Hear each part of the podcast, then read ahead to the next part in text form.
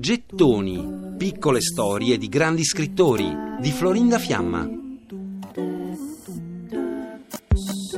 Un accendino a forma di grosso sommergibile, un contenitore di sale e pepe con l'aspetto dei busti di Goethe e di Schiller, la riproduzione della città di Mosca per decorare il burro fresco sono alcuni tra gli oggetti insoliti e originali che Wisława Szymborska colleziona, forse per opporsi al grigiore della Polonia degli anni 60 e 70.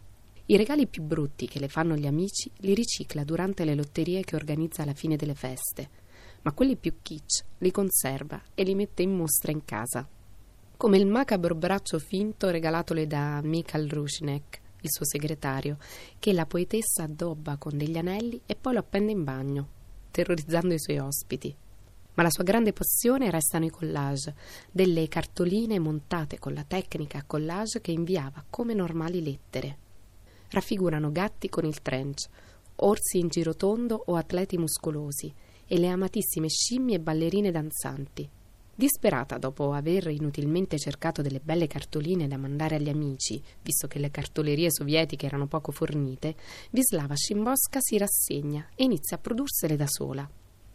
Si fa arrivare una colla speciale dalla Germania e realizza delle cartoline collage in cui contrappone due elementi contrastanti e senza nessun nesso logico tra loro.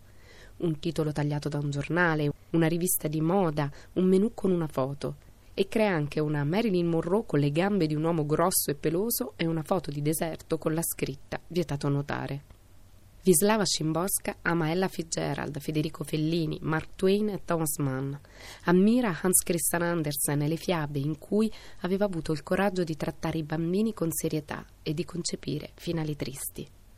Racconta che da bambina la fiaba sul principe Ranocchio l'aveva coinvolta talmente tanto che un giorno si era messa a baciare tutte le rane che riusciva ad acchiappare nel prato.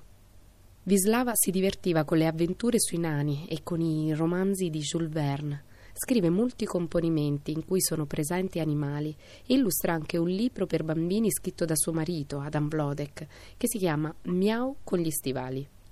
Una dedica ideale ai suoi amatissimi gatti. Questi sono i primi versi della poesia Il gatto in un appartamento vuoto. Morire. Questo a un gatto non si fa. Perché cosa può fare un gatto in un appartamento vuoto? Arrampicarsi sulle pareti, strofinarsi tra i mobili. Qui niente sembra cambiato, eppure tutto è mutato. Niente sembra spostato, eppure tutto è fuori posto. E la sera la lampada non brilla più.